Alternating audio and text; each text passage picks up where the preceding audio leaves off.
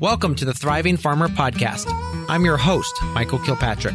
Our mission is to inspire, educate, and celebrate sustainable farming. We believe that you can build a profitable, sustainable farm that gives you true farm freedom. Join us as we talk to farmers, innovators, educators, and entrepreneurs to glean their top takeaways in business and life. Hey, thriving farmers, Michael Kilpatrick here with another guest. And today we have Allie, who is in charge at Chugach Farm in the Chickaloon, um, Alaska. She spent her early years in Ohio on her parents' farm, shoveling manure, playing in the dirt, and observing her mother put up more tomatoes than anyone could eat in a lifetime. These formative years were not easy to wash off and helped nurture her intuitive passion for self sufficiency. Since purchasing land in Alaska in 2002, Allie and her husband Jed have put their hearts, souls, blood, and a few tears into creating a small scale off grid homestead and farm. In 2010, with Jed's encouragement, Allie began to lead the charge in farming after deciding to produce on a different scale and committing to farming, nutrition, making ferments, and putting up food full time. Chugach Farm has been in full operation since 2010, selling their goods at farmers markets, restaurants, on and off CSAs, CSF, local customers, and now direct marketing through the new uh, Chugach Farm online store. And I'm assuming that CFF is farm, is community supported. Um, actually, you tell me yeah, it's the community supported ferments. So okay. similar similar to a CSA program, that's what we do with our fermentation. Very cool. Very cool. And so how does that work? Do they order off the website? Do they get to pick what they get or they just get something every single week or once a month? Yeah, the way they uh, you can do month by month or for the season and it's a pint a week of a different ferment every week. Very cool. Well, welcome to the podcast. Thanks. Yeah, so give us a little bit of an overview of your farming operation. It sounds like you do a lot there.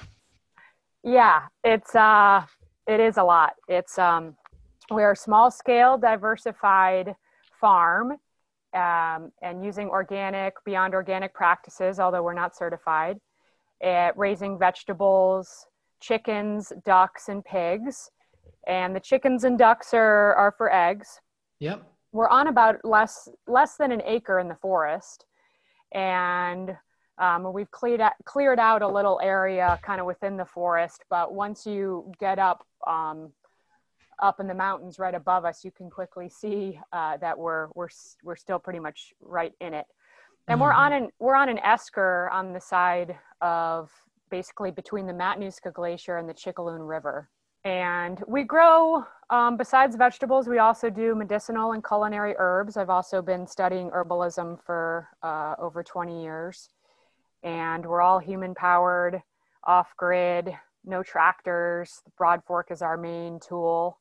And uh, growing it growing at 61 degrees north with 20 hours of sunlight uh, in the midnight sun that's really the advantage we have here and being able to grow so much on such a small piece of land.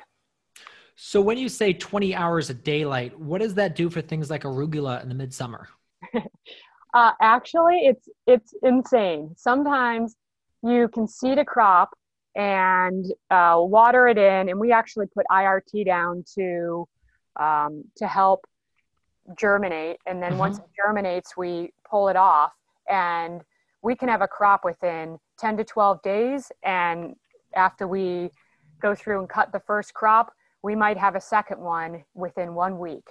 Wow. So yeah, it's fast. The turnaround is is really fast. Yeah. But now the other side of that is that it's very, very cold and dark in the wintertime. Yes. and we actually uh, you know, one of our our structures, our main greenhouse, is everything around all our structures are run off of wood heat but our main greenhouse is built earthship style into the hill mm. with a wood stove that has radiant heat throughout all the underneath all the growing beds in there mm-hmm.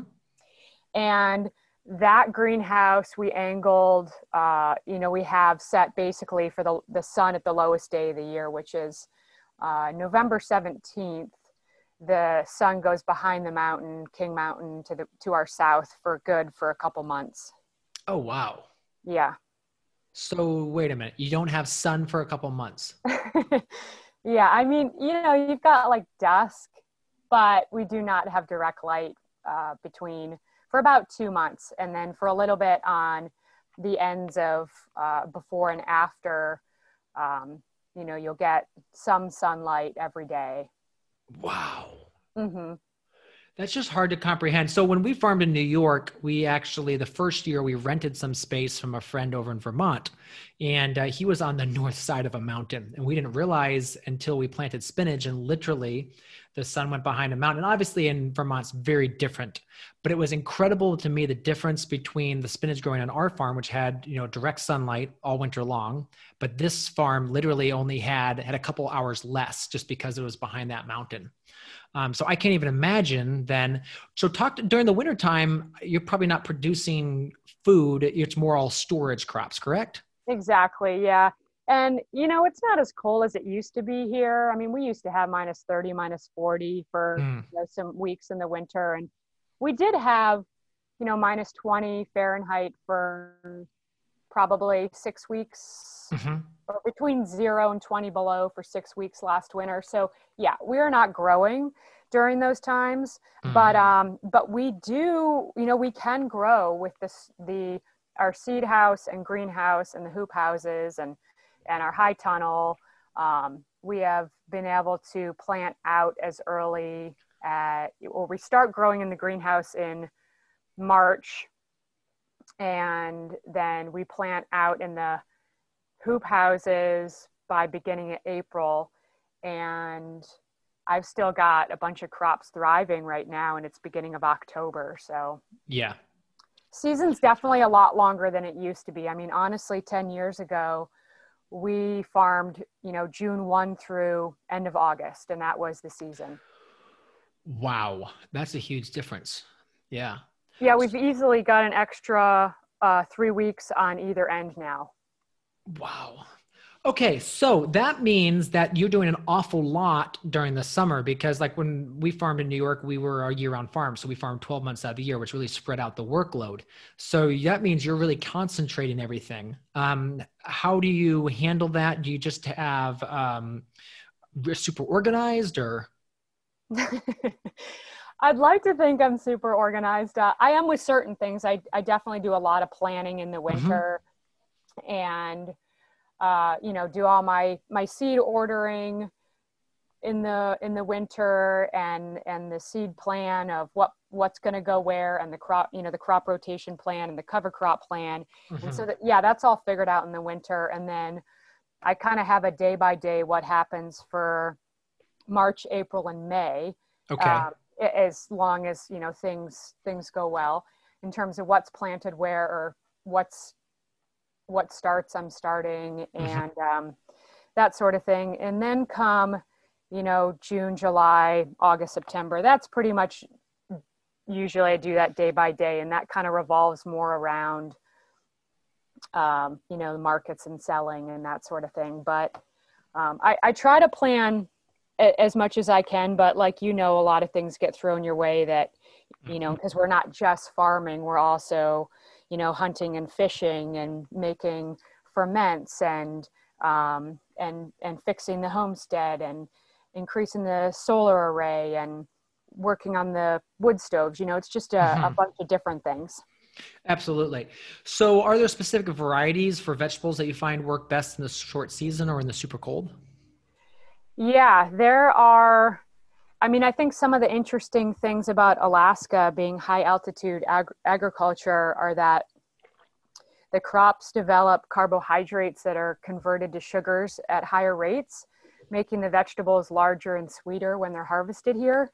Mm. And and on it's so cool. The carrots can be up to eight times sweeter than those harvested in other climates. Wow. And that's because of the altitude and the amount of daylight? Exactly. Okay, so a combination of the two. So there's just no way we can do that unless okay. Very right. interesting. Yeah, because I mean like right now actually our carrots are super sweet because we've had several frosts now and uh but I'm trying to imagine 8 times that and that would literally be candy. yeah, yeah. it's amazing. And Very cool so, but some of the other varieties that you know with so much sun of course uh, a lot of spinach varieties would bolt yeah so we end up growing uh, well it used to be Tyee, now avon uh, a lot of seeds from mm-hmm. maine and, and, new york so these ones are from fedco um, but that i can i can do succession plants of spinach throughout the entire summer and not have anything bolt mm-hmm. and uh, you know, in a typical summer, we also have cooler weather. So, really, uh, you know, like cabbage storage number four, that's our biggest uh, keeper that we can keep for about a year in the root cellar. And uh, other things that we've, you know, Hakurei turnips mm-hmm. are are one of our favorites, and you know, a, a, lot of same varieties for broccoli, cauliflower, um, cabbage, as as up in the East Coast. But um, you know, marathon broccoli. Yeah, you can't and, beat that one. Yeah, I I think the one of the for onions, we definitely have to have a shorter day length, so a hundred day or less, and that can be a challenge. Um, so celery, onions, leeks, you know, we just I start in the seed house with the wood stove in the middle of February so that they can be ready by now. Mm-hmm, mm-hmm. Yep. Wow. Um, so with things get being planted and they get larger, um, do you still sell? How do you sell them? Do you sell by the pound? Do you have to split some things apart? Talk us through the, or does it just turn into ferments? Because it sounds the ferments sound amazing. Yeah, that's actually you made me think about uh, a cabbage or a uh, cauliflower that I had at market once, and it was like seven pound cauliflower. Wow. And, yep. Yeah, and I and I it was like early on, you know, in my market years, and I hadn't thought that, you know, to me, I was like, well, this is amazing. It's a seven 7 mm-hmm. pound cauliflower, but uh, most of the customers were it was yeah. They didn't want to pay for that. Exactly exactly. yeah, I remember when we had, I think it was uh, probably a three pound cauliflower, and we thought we were amazing. And we were five bucks a pound. That's a fifteen dollar cauliflower, yeah. and of course, yep. no one wanted to pay that. Yep. Um, we ended up floretting a lot of our cauliflower, and then of course it could sell very easily. Yeah. Um, all right, so let's talk about the ferments because you've mentioned those a few times. The recipes, do you just develop them? Um, walk us through a little bit about like what does that look like? Yeah, I have developed them over the years, and you know, I've been doing the the fer, the ferments for probably 15 years, and really a lot of it is just kind of trial and error, and I get really excited about incorporating new ingredients. But uh, I have some staples, like my classic kraut is cabbage and caraway, and then my you know my kimchi is Napa cabbage from mm-hmm. the early crop and you know peppers and onions and garlic and ginger and all that and um, and then I have a, a carrot kraut and I do a carrot ginger ferment and uh, a cauli-kraut which is cauliflower and peppers and turmeric and cumin and coriander so I have some staples and then within that I really uh, you know it's all about either what didn't what didn't sell that week or what got too large or just what extras there are and it's been a fabulous way to utilize everything so that we have zero waste create mm-hmm. you know turn it into a product that then is valuable is sellable for for a long time because of the storage um, and yeah you know keep it in the keep them in the root cellar. And uh, yeah it's it's and increase the nutrition of that actual product. Mm-hmm. so are you producing that under like a cottage food law or just in your home kitchen? Um, how is alaska set up for that? Yeah exactly. We right now we do all of that under the cottage food uh, permit. And that was a challenge. Alaska has pretty good cottage food laws for most of the state, but the city of Anchorage uh, was really challenging to work with years ago. And I worked with the Farm to Consumer Legal Defense Fund, uh, and they helped me kind of navigate that. And I worked with the city of Anchorage and got them to change all their laws. Awesome. uh, because it was it was really challenging for farmers, and I wanted to help mm-hmm. encourage other people to, you know, be able to do something else with their extra produce and to learn those skills. So, so now it's pretty easy. Uh, we apply for that permit, and then we have certain you know a book that we file our ph and recipes and you know water content mm-hmm. and and um, so we've done that for a while but honestly our this our next step is to build a commercial kitchen and hopefully we're gonna in the next five years we'll have a commercial kitchen that we can do classes in and make all the same products but then anyone can sell them instead of it having to be me Mm-hmm. Exactly. Yeah, that makes so much easier. Okay, talk to me a little bit about the state of local food in Alaska because I know you import so, so, so much. Yeah, Alaska, you know, the last study that was done, Alaska still imports 95% of their food. Wow. And it, it really seems crazy. Um, you know, my guess is maybe it's more like 80, 85% now uh, especially after COVID. It seems like everyone everyone's growing food, mm-hmm. but um, yeah, still the state still imports a ton of food, and interestingly enough, uh, Alaska still has the nation's highest percentage of beginning farmers, with. 46% having less than 10 years of experience and 50% of them being women. That's awesome. There's so many new ones, um, and women that are getting into it in Alaska. And why do you think that is? I think that the word is out that uh, you know if if you're if you can deal with the winters and you're and you're hardy enough that uh, there's there's great soil around mm-hmm. and with the sunlight that it's just a great place to grow food. And I you know it's funny because down valley from us is is where kind of the prized soils are in palmer you know that's that's mm-hmm. where uh, in the 1930s during the, the new deal they tried to bring a bunch of midwesterners up from missouri to uh, grow food and try to start the, an agriculture business in alaska and it totally failed um, because they didn't have it set up right but that's also the same place now where our biggest thriving farms are. Gotcha. Yeah. So, okay, so then brand new farmers coming up. So that means the infrastructure needs to be there to support them. Um, how is getting things into Alaska? I know, like, I talked to a lot of the greenhouse purveyors, and they were saying they bring them up by the uh, container load. Yeah, in, in terms of inputs and stuff that we can't get locally. Yeah, and just like the greenhouses that they say they send so many to Alaska. Yeah, and that was one of the huge uh, with the NRCS high tunnel grants. Everyone started getting those, so that that that went gangbusters up here. And you're correct in that we ship anything we can't get locally for inputs for the farm or feed for animals or uh, tunnels. We will ship up on the barge. Yep, gotcha. And then does how far away is that from where your farm is? Uh, it's almost two hours you know, hour, hour and 45 minutes. Mm. Okay. Yeah, it's really interesting because, like um, I was mentioning before we get on this call about the mushroom house that we're building right now and how it's almost done.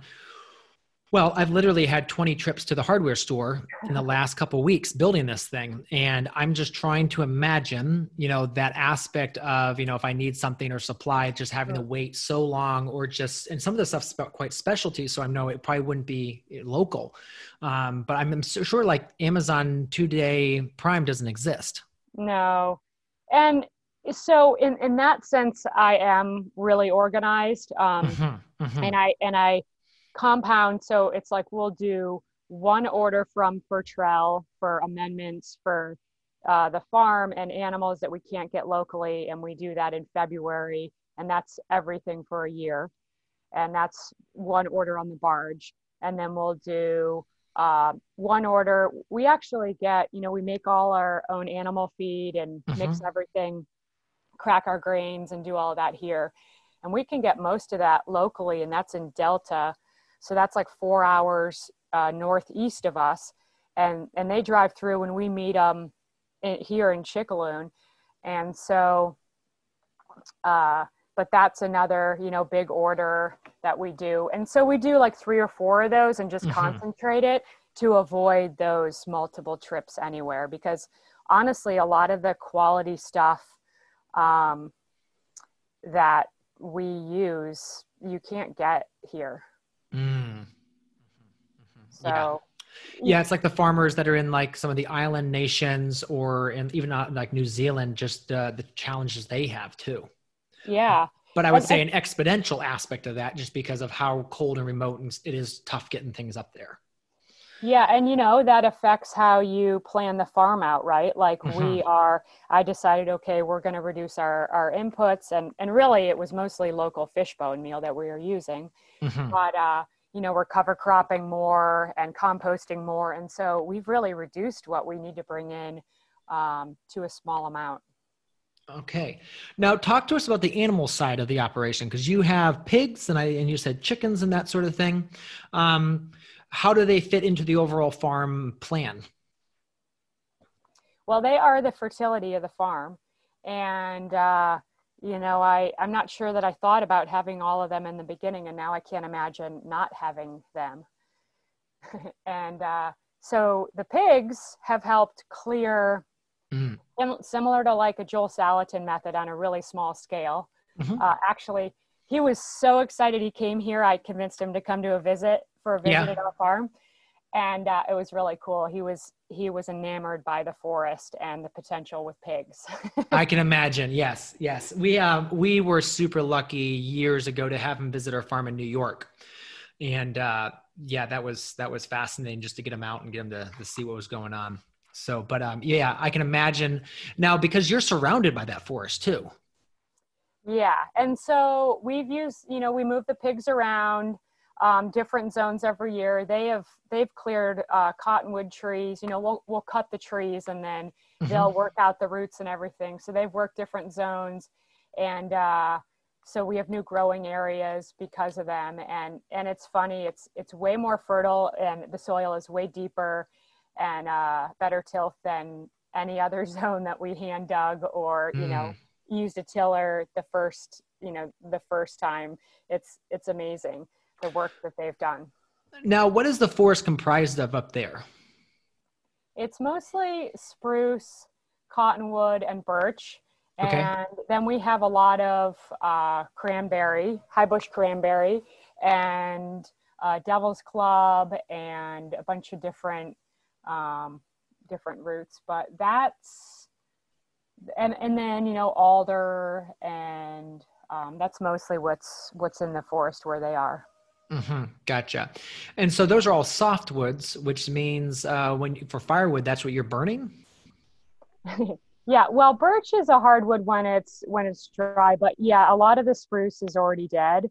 Okay. And uh, dried and dead, and we've been burning that for a while, and that's, um, yeah. So we'll we'll burn the spruce um, and the birch and the cottonwood. We usually mill uh, we have a chainsaw mill, and that's how we've basically created this whole homestead farm uh, mm-hmm. with so little inputs and, and so little money is um, human power with a chainsaw mill. Mm-hmm. Mm-hmm. Yeah, those are amazing. The amount of what you can get out of them. But yeah, so so the pigs are down there. They're doing their thing, um, rooting around, being the you know the tillers and manure spreaders, and then the chickens uh, really the value of the chickens is uh, they have a really nice insulated coop uh, in the winter that they go into and we have a deep litter, litter method and uh, no no additional heat right because being off grid mm-hmm. it's not easy to just plug in something in the coop and so that's been one of our uh, goals over the years is to try to um, figure out how to uh, you know keep just do more with less. And last winter it was minus 22 outside and it was 47 degrees in the chicken coop. Wow, that's amazing. Yeah. So, so for the animals, then um, you're selling the. I'm assuming you're selling pork. You're selling the eggs, and then all that fertility is just going back into building the fertility system for the farm. Exactly, and and mostly building compost, and and then the chickens, of course, are going into zones after crops are pulled out and or or going to be left in and silage tarped. And uh, and the ducks are really our slug patrol. Mm-hmm. so and the slugs up there do you have a big problem with slugs or not anymore because of the ducks? Uh, it's better because of the ducks but we had a really we had a pretty wet wet year this this summer. So we we still have quite a few um, slugs. We're definitely we're definitely uh, breeding more ducks for that to take care of that hopefully. Yeah. Now what other pests do you have up there? Uh voles.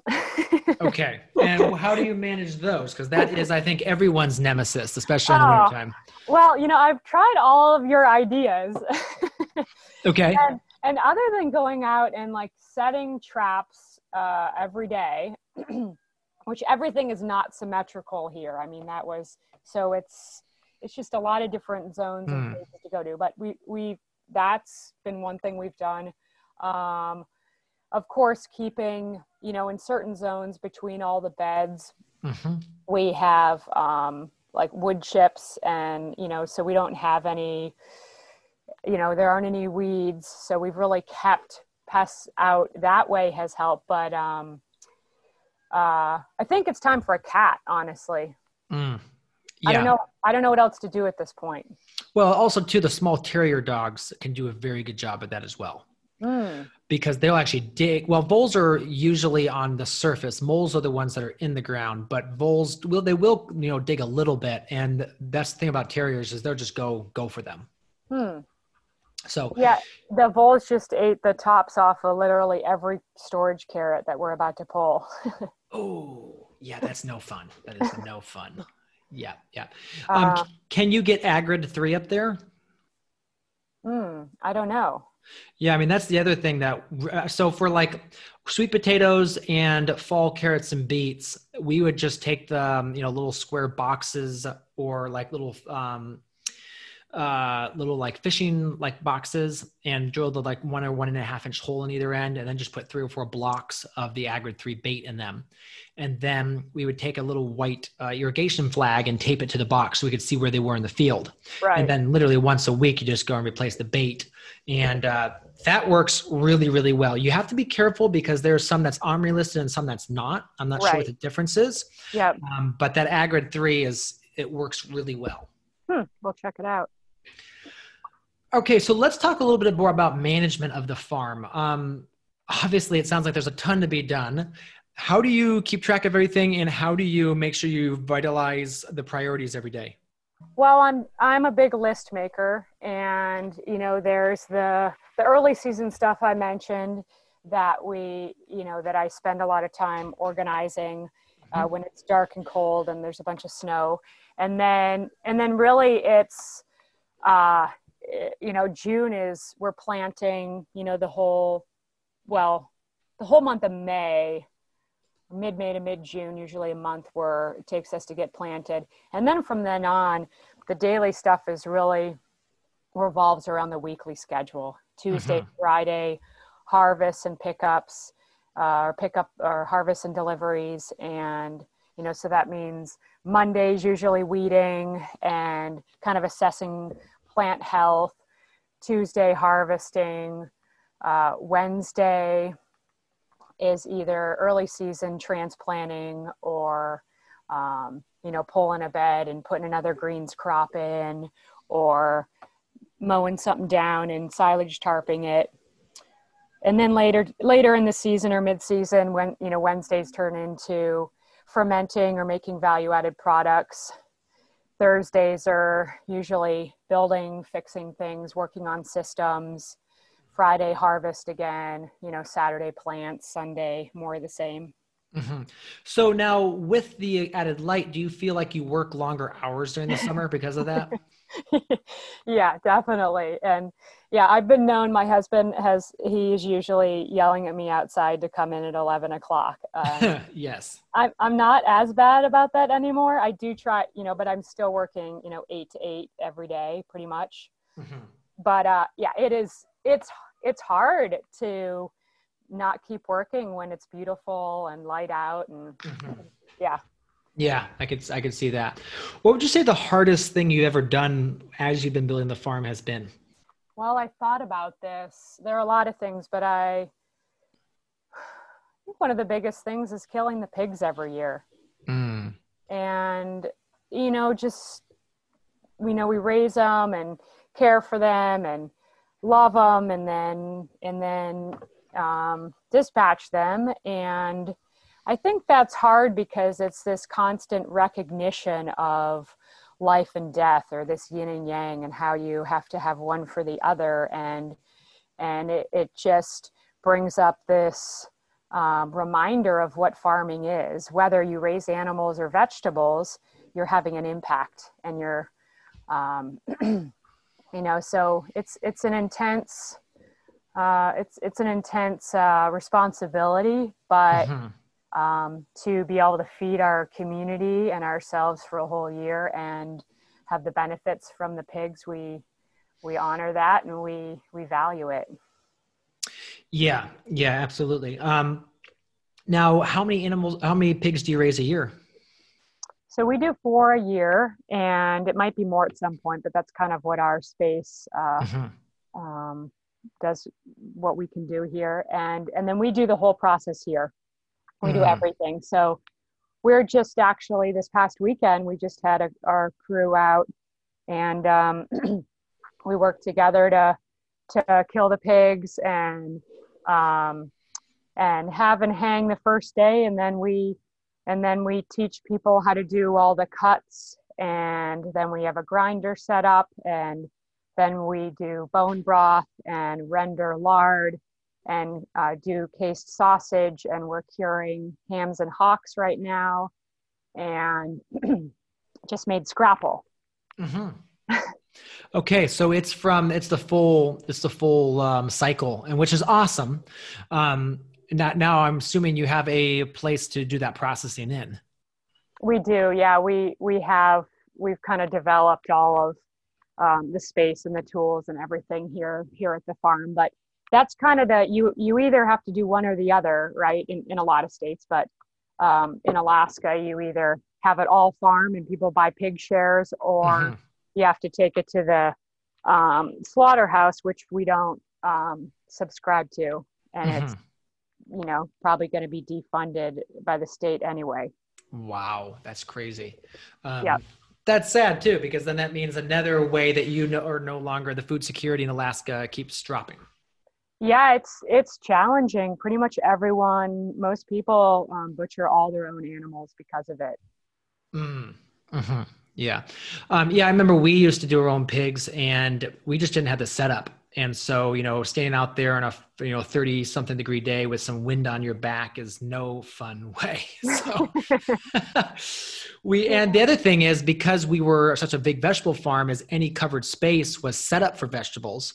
Mm-hmm. and then to try to obviously start processing in them meant that you have to run into the food safety aspect of then cleaning everything very thoroughly and stuff. Yep. so we we just ended up ex um, you know doing that off farm and paying someone to do it. But I mean, it was challenging, a couple hour drive, um, and you know all the things that yeah that you just don't you don't know uh, how they're being cared for in those last hours of their life. You spent the entire time, um, you know, making sure they live a good life, and then the last couple hours can be not great. So yeah. Let's talk a little bit about um, you know who you've learned from over the years. Who have been your mentors?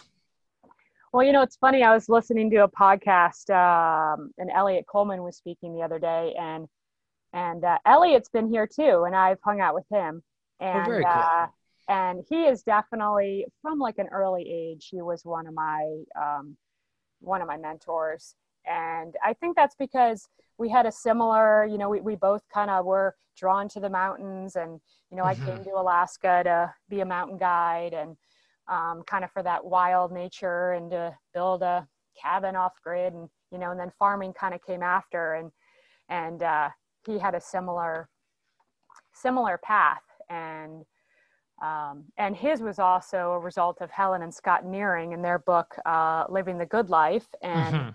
that really stuck with me I read that book I think in high school mm-hmm. and it changed my world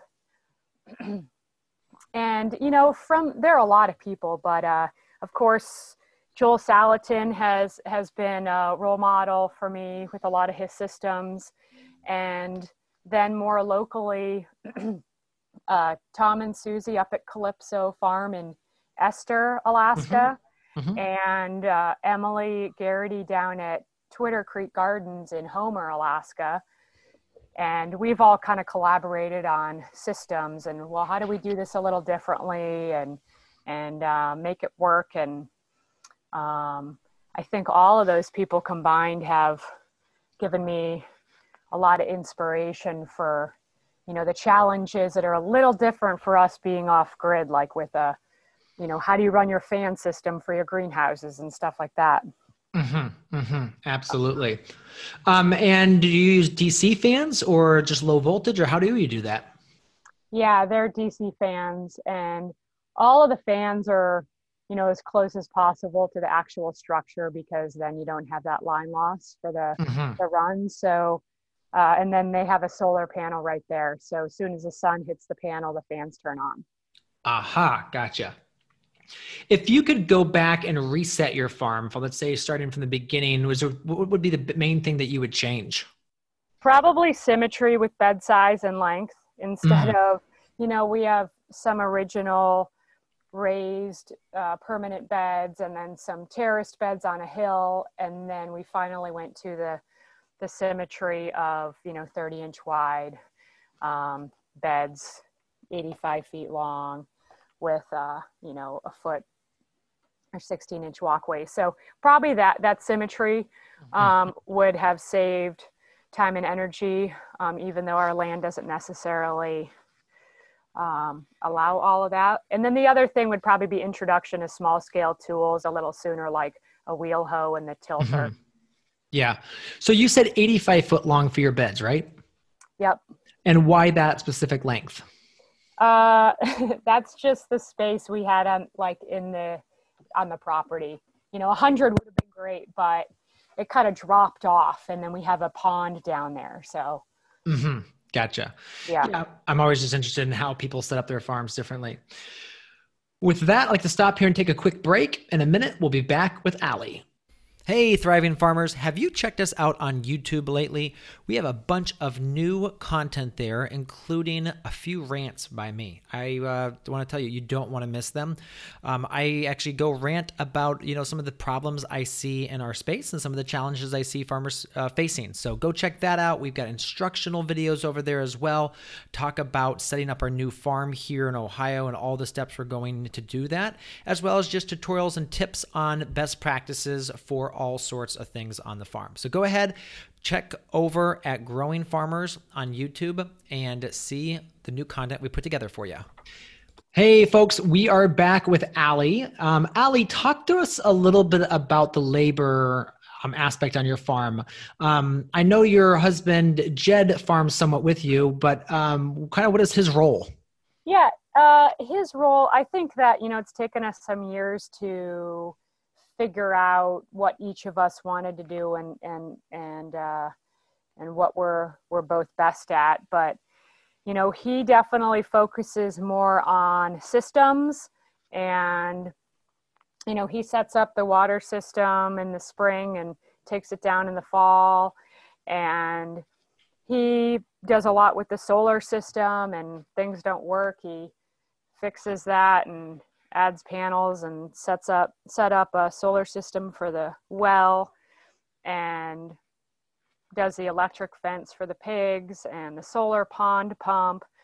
And he's big with the the pigs the butchery of the of the pigs he's really good with mm. uh, with that aspect. And then some marketing and social media uh, and then he helps with day-to-day taking care of the animals and, and making the animal food Gotcha, gotcha. So, and does he work? Um, what's it? Does he work off farm as well? He does, but it's uh, it's two months in the spring he's gone, and then a month in the summer. So there are blocks of time when I do everything. Oh wow! Yeah. So, do you have any other part time help? You know, it's it changes year to year. We ha- we had an apprenticeship program for eight years that was awesome and that didn't work out this year because of COVID. Mm. Uh, and we'd like to be able to hire someone else, but you know, being so small, it's you know, I mean, it's the same story. I think with a lot of farms, you just a lot of times you end up doing it all yourself. But we're trying to figure out an arrangement to have a little more um, full time help. Uh, mm-hmm. But you know, I had I had help one day a week this year for for one harvest day, and usually it's you know help maybe two days a week. Mm-hmm. And you know my you know kind of what I focus on then is the planning, seeding, transplanting, harvesting, washing, marketing, selling, delivering. Yeah, yeah, yeah. Yeah. So let's talk a little bit about that marketing. Uh, where do you sell your products? Well, let's talk about. So the last 10 years, I went to Anchorage. Uh, so that's an hour and 40 some 45 minutes away to the Spenard Farmers Market.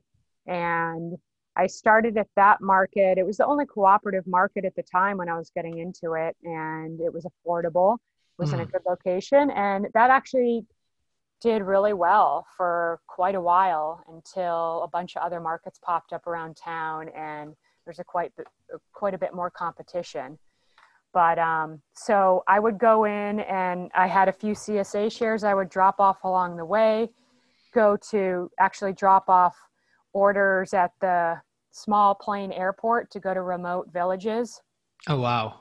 And then go to market sell at market deliver to my restaurants, and then come home. That must have been a long day. yeah. So that was that exhausted me, and um, you know, as much as COVID has, has it, had its challenges, it's it was a good transition for us this year to our new online uh, store. Mm. Okay, so now what percentage of the product is going through that? Well, so this year, both of my markets uh, were canceled this year and I lost all my restaurants. So, uh, you know, m- sales were already down 50% in the beginning of the year, basically. Mm.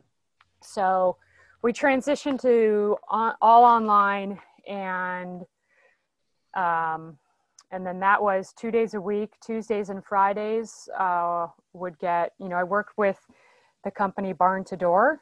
Okay. Are you familiar with them? Yeah, yeah. I've looked at some of their stuff. Yeah. So, you know, it has its benefits and drawbacks, probably like all of them. Yeah. Yeah. They all have a few quirks. so. Yeah. Yeah. I'd actually like to know more about like that aspect from from you and people you talk to too, and uh, it would be good to know what folks think of all those different platforms. Yeah, that actually one thing we've thought about is doing like a mini summit all around like moving your farm online and basically like do deep dives into every single program and uh, do look at some best practices and stuff because there is so many new options out there. You just don't know where to turn.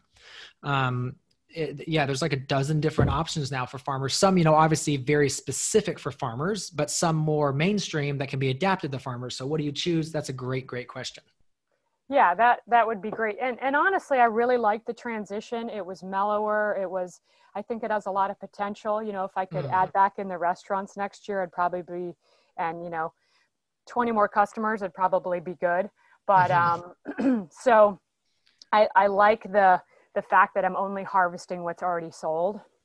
Yeah, and yeah so that's that's where we're at right now you know still have a couple more weeks one or two more weeks and then we'll be done uh, with that for the year. Okay. And then after that do you uh, do you sell it all or because did you just cut off? It'll be infrequent you know i'll still have kombucha and the ferments and some value added stuff but it'll be um, maybe around holidays or um, yeah not not not too much more because I actually transition into doing some avalanche forecaster work in the winter soon after that. Mm, mm-hmm. Okay, that sounds incredibly interesting. So, not to go completely off topic because that's not farming at all, but um, does that involve just a lot of hiking around up in the, um, or is it long range spotting? Yeah, it's uh, a lot of backcountry skiing, hiking up into the mountains and looking at the snow. Okay. Yep. Wow. So another thing that you said you sell is transplants. Talk to us about those. So the transplants, and that's not a big part of the business. It, it could be. It's always been. Uh, I think if we opened up the farm to have a plant sale, it would work better. Um, you know, transporting transplants is challenging, so that's yeah. kept, kept, that side of the business kind of small. But um, we do all soil block starts, and we make wooden trays. So we'll go out and we'll cut a spruce tree down, mill it up, and then make uh, wooden trays from that tree and then um, in the greenhouse early spring we'll have a setup where we'll make the soil blocks and and then usually i would take all the the extra uh, starts to market and sell them i just put them on the store this year and it's cool to see people's response to uh, buying starts made in soil blocks versus mm-hmm. plastic pots and having them come back to me and say, wow, I've never had a celery plant that's done this well, or I've never had a broccoli plant that did this well. You know, it's pretty cool. Yeah. What are favorite varieties that folks like? Uh, well, most of them like the things that they don't want to start that early in the winter. gotcha. So leeks, uh, onions, tomatoes, that kind of thing. yeah. Yeah. But they also, you know, Alaskans love their broccoli, cauliflower, kale, cabbage. Mm-hmm. Uh, so those are also big hits. Gotcha. And p- promotion. So, how have you developed your customer base? I mean, it sounds like you're at the farmers market, but when you moved to the online, did you have to do a bunch of scrambling, or how did that transition go? Yeah, no, I totally scrambled. uh, I was actually hoping that it would be this easy transition of, hey, all my customers from market, I'm not doing it. This is what I'm doing instead. And turns out some people can change their choose to change their habits, but a lot of people struggle mm. with it. And so we're still working on that. And there were also issues with the platform I was using, which weren't always, I wasn't always aware of at the time. Like, oh, the reminder emails didn't go out oh like, to order, yeah. but you didn't tell me. And I had stuff like that that happened a bunch, so that was super frustrating. Mm-hmm. Um, you know, my husband Jed, he does the uh, you know Facebook and Instagram, and I think it kind of peters out towards the end of the season. But he's a really good photographer, and so I think he captures you know people that way. But um, I would say that that is a really challenging aspect of um, living rural like we do. And honestly, when I ask new customers how they found out about us, almost everyone says, you know, mouth to mouth, mouth to mouth, someone told me about you. Mm-hmm, mm-hmm. It's not actually Facebook or, you know, once in a while I saw something on Instagram, but it's pretty interesting. Mm-hmm, mm-hmm. yeah.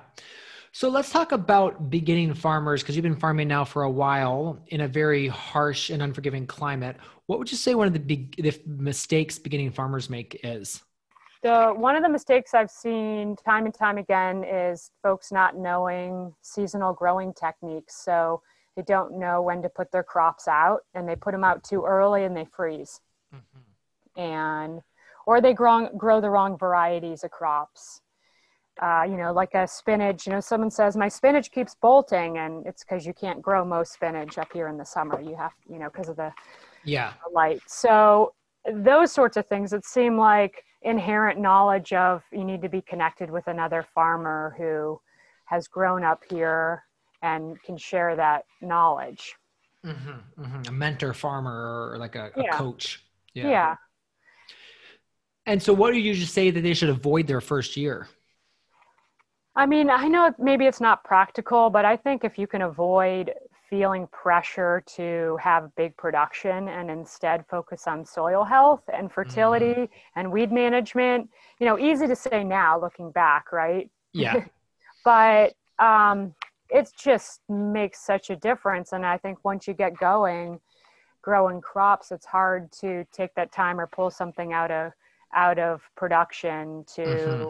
you know, to deal with it but boy is it worth it yeah actually that's kind of the approach we've taken with our new farm is that literally we've got a couple dozen pounds of spinach and beans and carrots and beets which yeah we're eating but some of them are going to go to waste just because we just did trial this year with the understanding that we weren't going to plan on selling any of it, and just so we could learn the soils. Yep. And uh, I learned I've got incredibly horrible creeping Charlie out there. I mean, like Mm. just bad, which is good to know that now because it isn't a uh, it's a fall annual weed. So that knows that in the fall next year that I have to be very careful about how I manage it. But um, yeah, it's good to know that now and not when I'm trying to do two to three acres of fall crops. yeah. So, um, but yeah, and, it's it's tough to, to know that I'm going to be tilling under some of that crop and it's not going to be eaten. But it's uh, also, you're right. Don't want to overwhelm yourself because otherwise you're just running ragged. Yeah, I, you know, I've been doing a lot more experimenting with, uh, you know, I don't have flail mower, but uh, I use my weed whacker, Mhm. and uh, and so after say an arugula crop, I'll weed whack it, silage tarp it, and in in the heat of summer, oh man, it was totally gone in 12 days. Mhm. and then you know it, and it was amazing and so i did a lot more of that maybe with less sales this year i had more time to experiment with that but the soil is in such better shape so yeah that's really cool Mhm. Mhm. If you could pick one, what would be your favorite farming tool?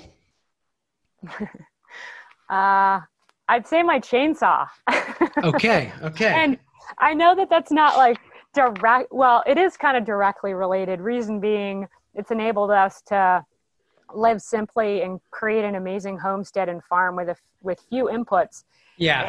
and and we've you know cleared the trees to build the farm we've used it to mill wood to build our seed house and our greenhouse and our sauna that we use to Mhm. dry herbs and cure veggies and you know cure potatoes and onions and uh, built the hoop houses and fencing and um, so that's that's probably the one thing that we could not we couldn't do Mhm. without here Yeah, yeah. No, I uh, I totally get that. I actually own a bandsaw mill, and uh, I still because we don't have an unlimited supply of wood, we t- and we don't tend to use it as much.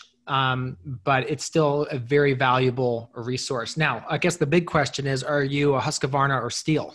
oh Stihl for sure Okay, well, you know, I'm glad we could continue this conversation. Otherwise, I might have to ditch this uh, recording. awesome. um, yeah, I actually, um, I remember because when I was growing up, uh, we had this little old Homelite, and eventually that died, and so I wanted to go get one, and I went up to talk to our the guys that we used to buy lumber off of, and they took me over to their shed and showed me this beautiful gleaming line of Stihl chainsaws, and uh, they said, "Yep, you just buy Stihl. That's all it is." And so that's what we that's that's where I am now. But I, I've definitely had some of the rivalry between even me and my my siblings. They've gone and bought Husqvarnas, and I'm just you know Oh, that's funny. floored. Yeah. But uh, that's awesome. Yeah, I mean, especially with yours, which is you're doing a lot of different things, and uh, because the supplies and getting those things are hard, being able to do some of your own resources is incredibly important, and wood is such an important resource. Yeah. And I mean, otherwise, you know, the broad fork and the, you know, Mhm. wheel hoe are our favorites too. But Yeah, Yeah. wheel hoes are incredible. yeah, So, would you say that now is the best time to be starting to farm? I think, yeah, I mean, I think any time is a good time to start a farm. You know, kind of depends on what your priorities are and what the land is like, and do you have to produce or can you um, take some time and learn to understand what that the land is like and the soil needs and um, but yeah in general sure. Yeah now is a good time to start a farm. I think the the biggest reason i support that and i, I believe that is i think that we all need to continue to connect with the land better and understand the interconnectedness of life and where our food comes from. So that is a great way to do it. Hmm hmm Where can people find out more about you? They can go to chugachfarm.com. That's C H U G A C H farm.com. And also find us on Facebook and Instagram. And you want to spell that for folks? I know that people may have challenge with that. C H U G A C H farm. All right, awesome. And is there anything you wish I had asked that I didn't? Maybe about our our uh, food preservation system, the root cellar. Oh, yeah, you mentioned that, and I didn't. Yes, tell us about the root cellar. So the root cellar is really what enables us to run the business and put up a year's worth of food uh, without any energy, and hands down, the most valuable structure we have here. And if built properly, you know, our, ours is north facing and mm-hmm. well insulated, mostly with earth. And we will put, uh, you know, cabbage, carrots, potatoes, or beets, um, apples, and and a lot of our jars and ferments in there in the back room. And then we have a front room that's a little drier that okay. we can put uh, onions and garlic for a bit, and then onions and garlic move into the entry of the cabin. Mm-hmm. But it, yeah, the root cellar the the root cellar is amazing because uh, it stays about thirty two degrees in the winter and 40 in the summer and it's always about 90 95% humidity. Wow. Okay so how many square feet? Uh, not big enough. It's uh it seemed huge when we built it and we could have doubled it. It's uh the front room's about uh six by six and the back room is about 10 by 12 okay.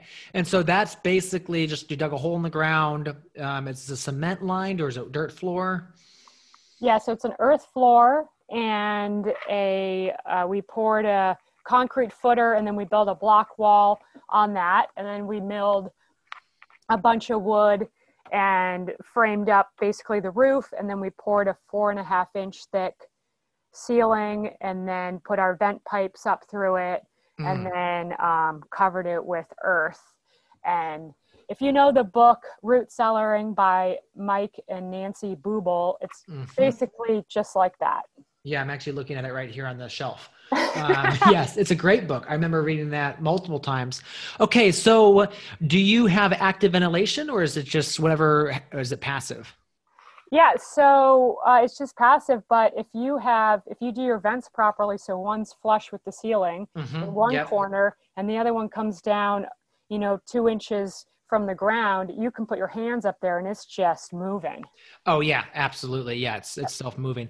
So then in the summer, 40 degrees. Wow. Do you have permafrost up there? Mm, you know, it's pretty much gone. Okay. We we do have a lot of frost heaving um, and a lot of movement with earthquakes and stuff, but um, yeah, not so much uh, permafrost anymore. Gotcha. Yeah. Yeah. I remember uh, Paul and Sandy, who were my mentors up in New York, they used to be able to run their root cellar through the winter time. And then it came to the point where they had to put in a huge cooling system just because uh, it warmed up so much and got so much more variable. Yeah. Um, yeah. That might. So last summer was extraordinarily hot and dry, mm-hmm. and we had a lot of fires. It was a really wild summer for Alaska and we had trouble with the root cellar, so um, getting too warm. So we might have to incorporate uh, a heat pump um, mm-hmm. for cooling from that runs off of a solar panel at some point, and we'll just have you know this year we put a lot more earth on top of it and did really well. So we'll see. Gotcha. Very cool. Well, Allie, thank you so much for your time. I really appreciate you uh, coming on and chatting all about your farm and uh, just the farming in Alaska. It's so cool. I'm glad I learned um, so much today. And uh, the root cellar is really cool. Um, I just wish we could do that down here, but it's uh, yeah. just too warm for that. so we are thinking of putting in a climate battery in our greenhouse. So we'll let you know how that goes. Yeah, that'd be cool. Yeah. All right. Well, you have a great rest of your day. And again, thanks for coming on. Okay. Thank you so much, Michael. Looking to start or grow your farm business? You need a compelling farm plan that you can share with investors convince your significant other with, or just to give yourself peace of mind. We have created a new program called the Start Your Farm Intensive. In it, you'll learn how to develop your farm idea to make sure you take all the factors into consideration for your context and your climate. You'll learn how to craft a one page business plan that helps clearly define your target customer and lay out the necessary characteristics of your business. You will understand the three financial documents that every farm needs to fill out to make sure you are making money. And we'll give you all that as templates too. So you have the templates to fill out for your farm business. We'll also go through funding. So, where to go for funding for the various stages and parts of your business. Starting a farm is hard. Starting a farm without a proven plan is almost impossible. Join us today. Go to growingfarmers.com forward slash start for more information. Now, what did past students have to say? Corey says, the exercises and spreadsheets helped me make the learning process easier and more real. Jenna says, I gained the support system and resources I needed for when I'm ready for the next step. And finally, the worksheets make you think out every aspect of the business step by step. Go ahead, join us today, growingfarmers.com forward slash start. Hey, thriving farmers. Next week on the podcast, we have Marissa from Whippoorwill Farms, South Carolina. And Marissa is a new farmer, and they bought new land, 40 acres of pretty much dense, overgrown forest and they've been developing it and uh, with uh, five or six different enterprises everything from pigs the goats. Um, they've got chickens and ducks. And uh, so she shares her amazing energy of building the farm. They do some agritourism. They do on-farm camper stays. So some great ways to supplement your farm income.